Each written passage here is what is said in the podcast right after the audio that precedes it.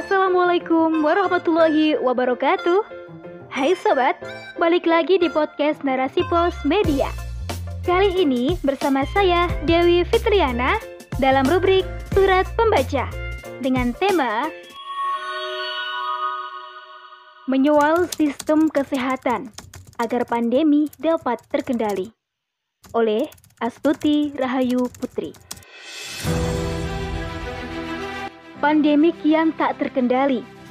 Sebagai bukti, jumlah kasus dalam sehari mencapai rekor tertinggi. Data terbaru yang dirilis oleh covid19.go.id menunjukkan bahwa pada Kamis 24 Juni 2021, kasus bertambah 20.574 dalam 24 jam. Kita ketahui bersama bahwa sistem kesehatan adalah gada terdepan dalam perang melawan virus corona. Sehingga jalan keluar dari pandemi ini bergantung padanya. Namun, tiap kali kasus corona membara, nasib sistem kesehatan malah merana. Tenaga kesehatan kelelahan, fasilitas pun mengkhawatirkan.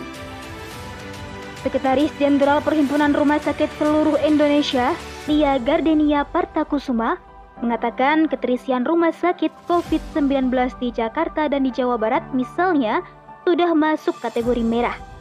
Tingkat keterisian RS COVID-19 di dua daerah tersebut mencapai 80% lebih.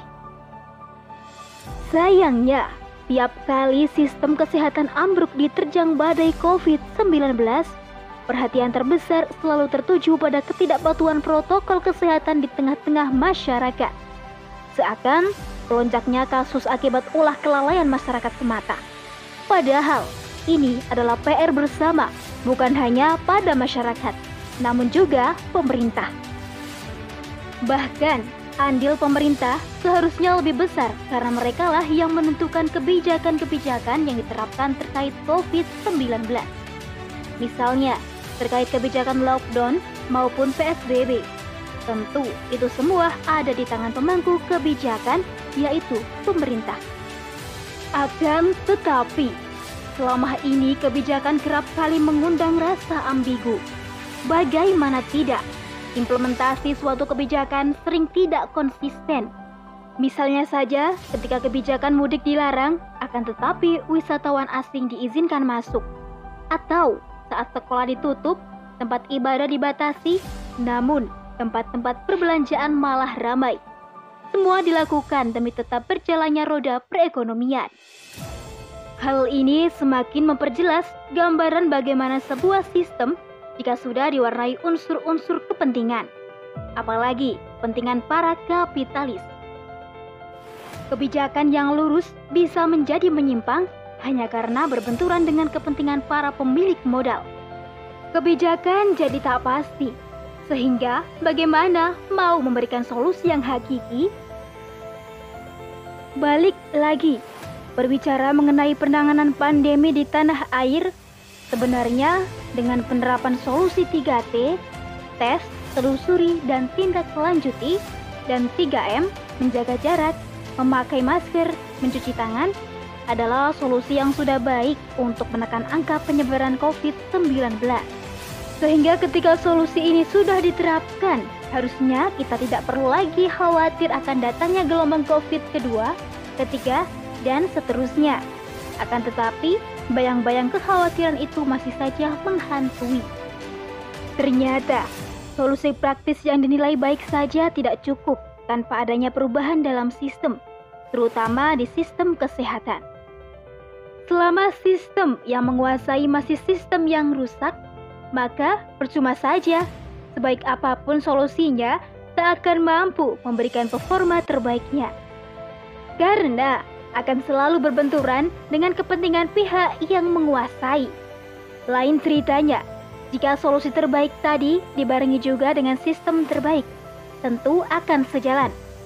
Kita bisa temukan di literatur sejarah bagaimana sistem Islam adalah sistem terbaik sepanjang masa hingga mampu menguasai dua per 3 dunia selama hampir 13 abad lamanya. Melalui sistem terbaik inilah, kemudian memancarkan solusi terbaik dalam tiap aspek kehidupan. Baik itu aspek pendidikan, ekonomi, politik, budaya, dan juga kesehatan. Sistem kesehatan di bawah kepemimpinan Islam tentu akan memberikan performa terbaiknya dalam mengatasi masalah pandemi. Karena kepemimpinan yang berlandaskan keimanan dan akidah Islam yang kuat tahu betul tugasnya adalah melayani atau riayah urusan umat. Sehingga kecil kemungkinan akan bergesekan dengan kepentingan-kepentingan yang akan merugikan umat. Hasilnya tentu akan sangat berbeda solusi praktis yang diterapkan akan memberikan hasil nyata tanpa perlu berlama-lama. Misalnya saja, ketika pandemi melanda sebuah wilayah, sistem kesehatan dalam Islam akan bergerak cepat melakukan tes untuk mengidentifikasi siapa yang sakit dan sehat. Setelah teridentifikasi, maka segera memisahkan keduanya dan memberikan penanganan terbaik bagi yang sakit. Kemudian, Penguasa akan mengeluarkan kebijakan yang tegas dan akurat agar wabah tak menyebar luas dengan menutup total akses wilayah yang terjangkit wabah. Bukan malah melonggarkan kebijakan karena dalih kepentingan ekonomi yang semakin menyengsarakan rakyat. Wallahu alam biswab.